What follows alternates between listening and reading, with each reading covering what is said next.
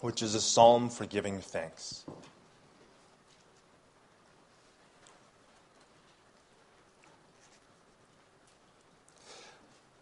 Make a joyful noise to the Lord, all the earth. Serve the Lord with gladness. Come into his presence with singing. Know that the Lord, he is God. It is he who made us, and we are his.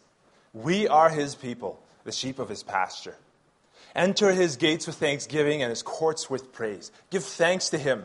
Bless his name. For the Lord is good, and his steadfast love endures forever, and his faithfulness to all generations. Let's now respond to God's word with a singing of Psalm 66. Psalm 66, the verses 4 and 6, singing our praise to God.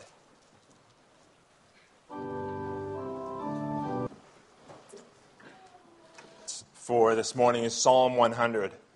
And as we just read it, we won't read it again, but I encourage you to open it up so you can follow along as we make our way through this psalm, this beautiful psalm.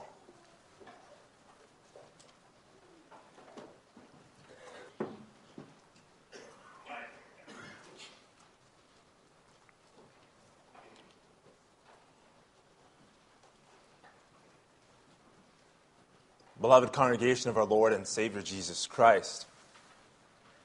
I want to have you ask yourselves for a moment how are you feeling today as you come in to worship?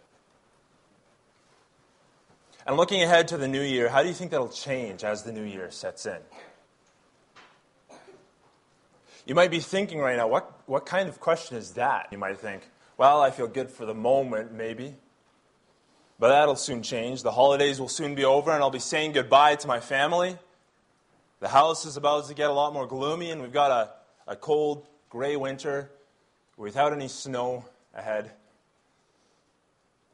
My bank account is. I'm not even going to bother making New Year's resolutions this year because I know that as soon as I make them, well, they'll start to fail within short order.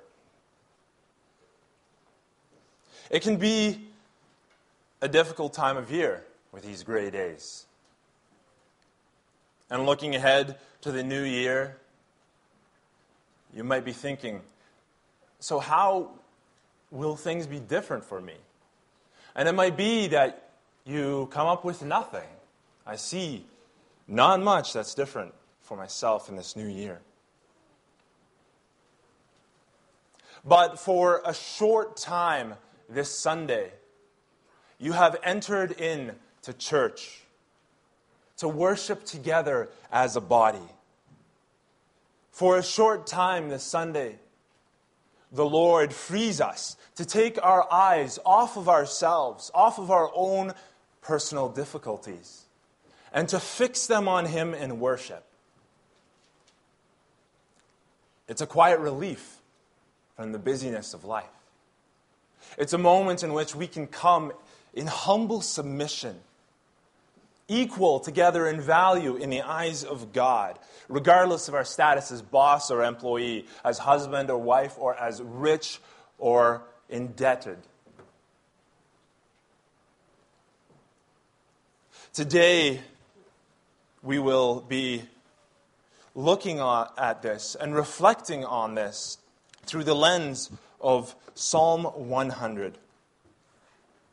Psalm 100, this recognition that the Lord gives us the opportunity to take our eyes off of ourselves and fix them on Him, even in the midst of our difficulties. In Psalm 100, we see a fourfold division.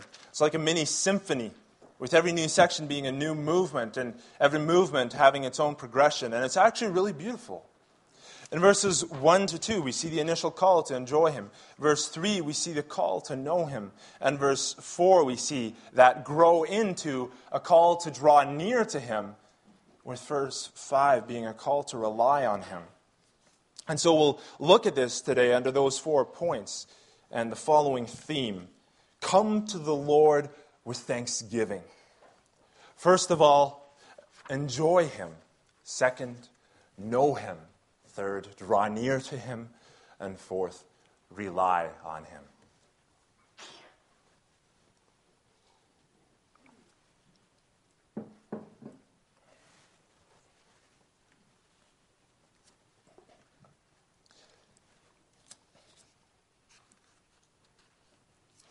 From the setting of, uh, fr- from the uh, words of this psalm, we can see that the setting of the psalm seems to be during a pilgrimage to the temple for a feast day. You can see that language coming up as he says, Enter his gates with thanksgiving, his courts with praise, moving towards the temple itself. It seems that at the time of the writing of this psalm, the Jews found themselves in the diaspora, scattered throughout the nations throughout all of the earth. It wasn't always easy for them, but it was what they knew. Living among the Gentiles, scattered abroad, they had made their homes where they dwelt. They had built their businesses and they had built their lives there. They had had their family there. But they recognized that their true home was always the Holy Land. And on a feast day, the feast day would come and the cry would go up, Let us go to the house of the Lord. And from all of these lands, all around, pilgrims would gather, traveling over hill and mountain, through rivers and valleys, reaching the land of Israel itself. And then from there, climbing ever higher until they see the holy city appear before them on a hill, shining in the sun. And the feast days were a recognition for them of the goodness of the Lord towards his people. And so our psalmist begins by calling to these pilgrims, reminding them of that. Our psalmist begins by calling out to them in the farthest reaches of the world make a joyful noise to the Lord, all the earth. Or, as you might find it in other translations, make a joyful noise to the Lord, all you lands. He's calling to the faithful people of God scattered throughout all of these lands. It's a day of celebration that's approaching for them. It's an opportunity for them to revel in the goodness of their Lord, their God. Much like we today can look forward to that actually with, with Christmas this coming week. Being able to revel in the goodness of God to us with the giving of His Son. You'll notice that it's the covenant name of the Lord that's used here by seeing the capital letters Lord come through. And it's an important point for the psalm because this name, as it went out to the nations, this declaration, make a joyful noise to the Lord, all the earth. As this went out to the nations, you could see that this isn't meant for everybody in general but it's specifically meant to those who recognize the Lord as their covenant God. He is the one who has established a relationship with them. Now, the Jews might be scattered among the nations, surrounded by other gods, but they're being called out of those nations, away from their false gods. And they're being called to rejoice in the one true God, their God. Sunday after Sunday, we have the same call go out. As we gather for worship, you and I are called in from the world. We are called in not just to do something that's a requirement, not just to tick off a box because it's right. You know, sometimes there can be that attitude when people come to church. Well, it's, it's just the expected thing to do. I'm a Reformed Christian, and we come to church twice on a Sunday, and if I didn't, I would stand out. So I probably should come. I guess it's a good thing to do, anyways. But th- this isn't just the call to come before the Lord and worship. This psalm is teaching us to recognize that we have been called out of the nations by this covenant Lord, by a God who has established a relationship with his people. What a privilege that is. If it wasn't for the sake of God, no one would believe. No one would believe. But we, we who do believe, we have the privilege of being gathered together from the nations as his covenant people. He is the one true God. He's the one who's chosen to establish a relationship with his people.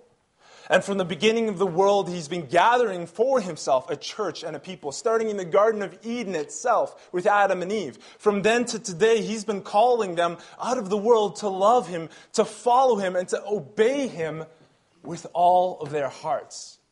And this call goes out to you as well. This call goes out to you as well. How incredible is that? And that's what that's what's the first thing that God's people are called to do. That's what is the first thing that the people God are called to do, to, to recognize that. And what's their first response as they recognize that? Again, make a joyful shout to the Lord, all you lands. Serve the Lord with gladness. Come into his presence with singing. The author of our psalm today is telling the people this is your God. You have the opportunity to leave everything behind you for a time. You have the opportunity to gather together as his people, being called out from all of the nations. You have the privilege to worship him as your covenant God, as your God. Enjoy him. Enjoy him. Just enjoy him. That is the privilege that you have. People will sometimes have this picture of God as a demanding taskmaster with a series of boxes for you to check off. And, and perhaps their idea is of, of him being someone you need to carefully walk around on, on tiptoes, on, walking on eggshells in case you disturb him.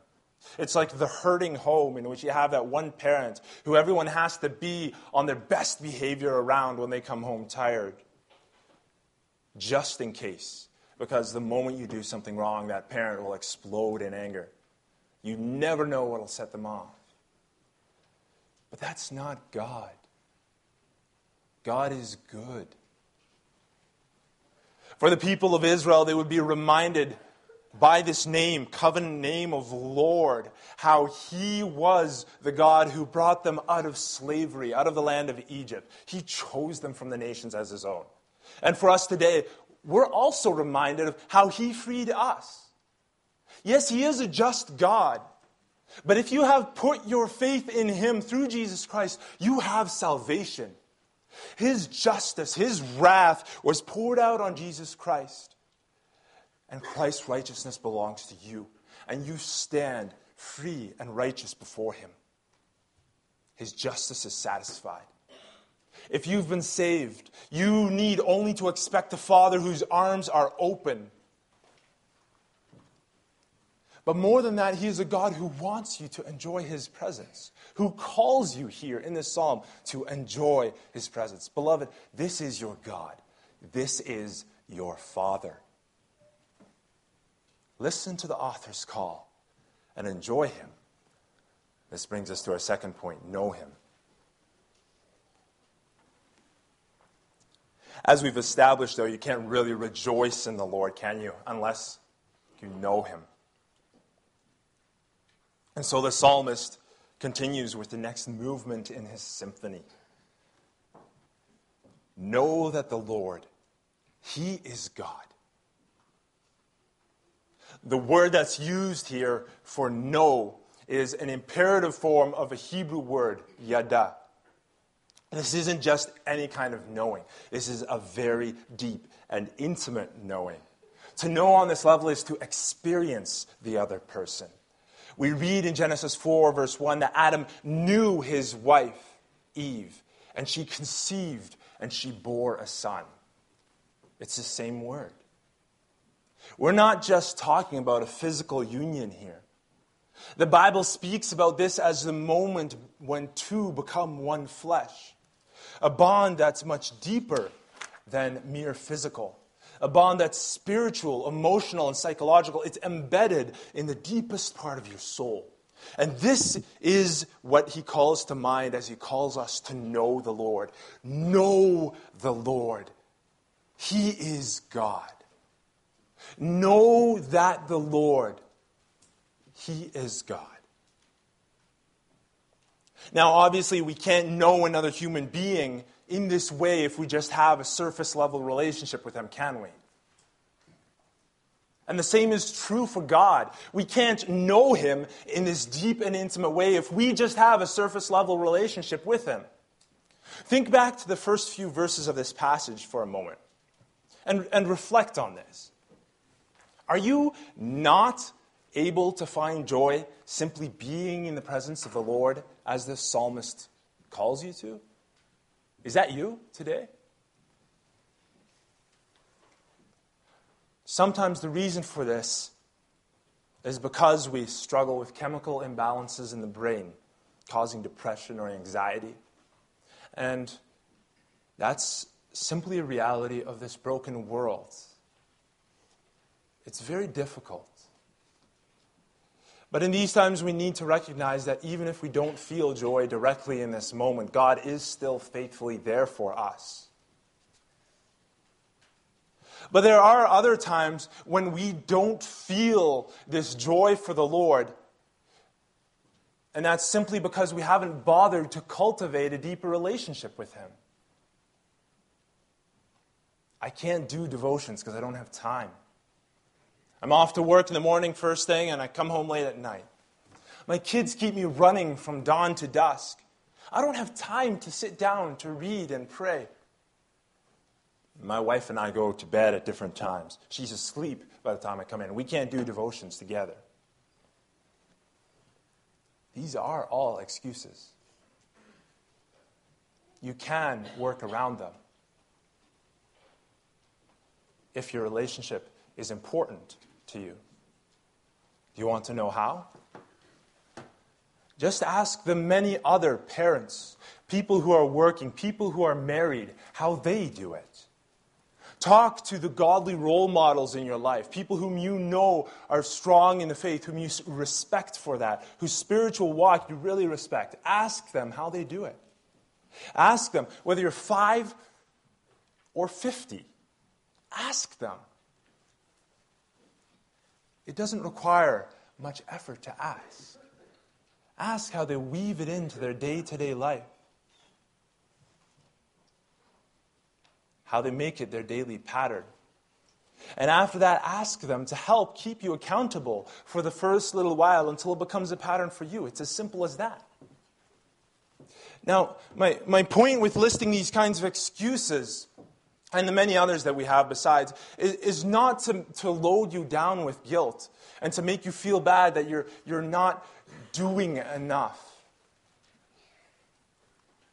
This is not a question of checking off some boxes so that you can be right with God, because if you're doing this in order to be right with God, well, that you'll, you'll never be right with God on the basis of your own work. That's why we look to Jesus Christ. If you believe in the Lord Jesus Christ for your salvation and you have assurance of that, then you know you will be saved. Obviously, if you don't want to know the Lord, you have a greater problem, and we'll not get into that this morning, but that's my point today.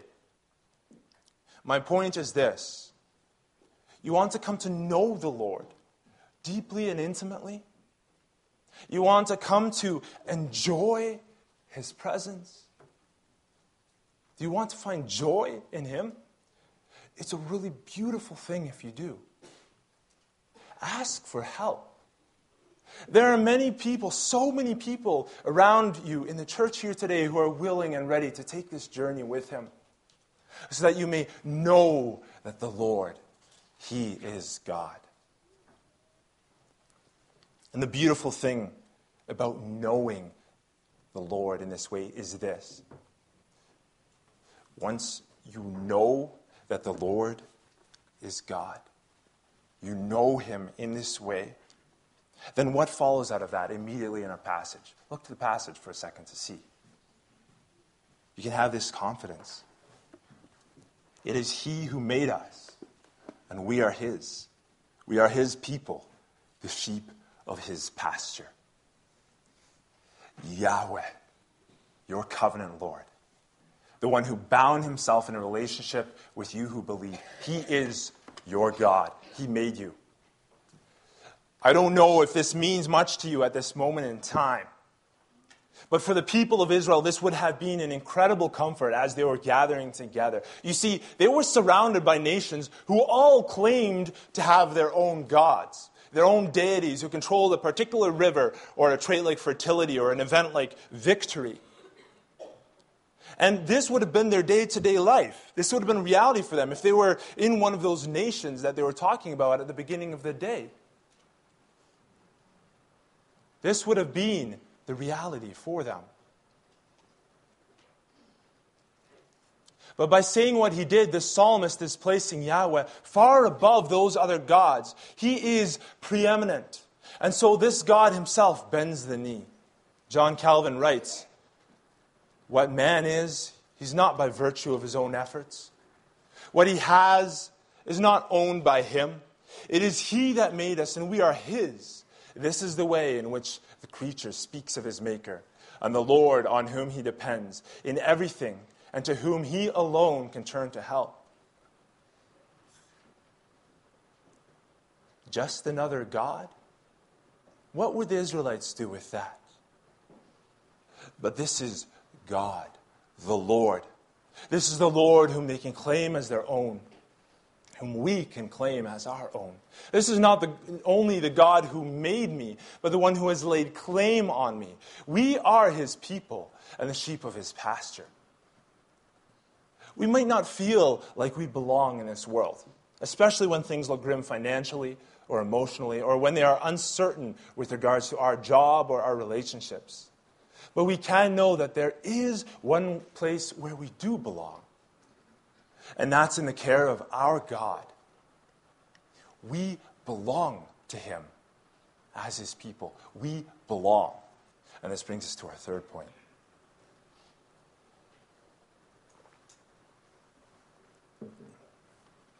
Coming to the next section of the psalm, the next movement in the symphony of praise, the progression in the psalm becomes especially clear. We read, Enter into his gates with thanksgiving and his courts with praise. Give thanks to him. Bless his name. So, what's the response to knowing Yahweh, the Lord, as your covenant God? Well, it's to draw near to him. You have been called out of the nations to draw near to him. The picture is one of a pilgrim who, knowing the Lord, has made the pilgrimage from the distant, scattered nations to the place where the Lord has his sanctuary. Enter into his gates with thanksgiving. This is the first progression. The pilgrim, as he's drawing near to God, he walks up the winding streets through the crowded city and then through the gates of the temple itself. And taking this first step onto the temple grounds fills him with thanksgiving. Today, as Christians, we gather together are the temple of God, 1 Peter 2. Each of us are living stones that make up that temple. And as we gather together for worship as a body, God is present in a very special way. And I think that sometimes as Christians, we tend to lose sight of how amazing and how precious it is to gather together as this body. Rather than being filled with Christian joy at the opportunity we have to gather together and worship, it becomes a, a drudgery, a chore, or a box to tick off.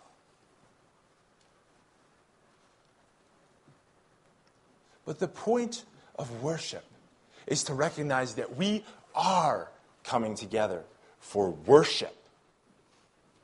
And worship is not just an atmosphere which an individual, a particular individual who is preaching the word, brings nor is it the music that is played, nor is it fellowship with the people who are beside us in the pew. Worship is, as one dictionary puts it, the expression of reverence and adoration for a deity. Or as the theologian John Piper puts it, right worship depends on the right grasp in our minds of the way God really is and a right response in our hearts to His worth. And so follows the next step in the progression enter His gates with thanksgiving. We give thanks because we recognize that our God uh, sorry, enter, enter his courts with praise. We, we give praise because we recognize that our God is of inestimable worth.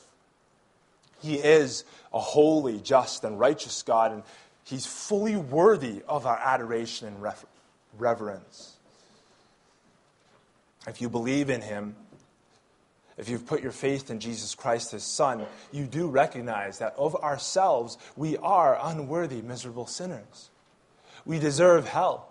And we have no right to enter his gates at all. We deserve to be struck dead at the entryway. And yet, for the sake of Christ his Son, as far as the east is from the west, so far does he remove your transgressions from you. And as a father has compassion on his children, so the Lord has compassion on those who fear him. And so you are not struck dead as you step through the gateway. You are not struck dead as you enter into his courts. But you are given the opportunity and the privilege. Not only does God let you live, but He lets you draw near and worship towards Him. The worshiper is drawing nearer and nearer with every step in this verse. His, enter his gates with thanksgiving, and then enter into his courts with praise, and then give thanks to him. Bless his name. The worshiper is drawing nearer and nearer to the God that he knows is his until he stands in his very presence. Give thanks to him and bless his name. And this brings us to our final point.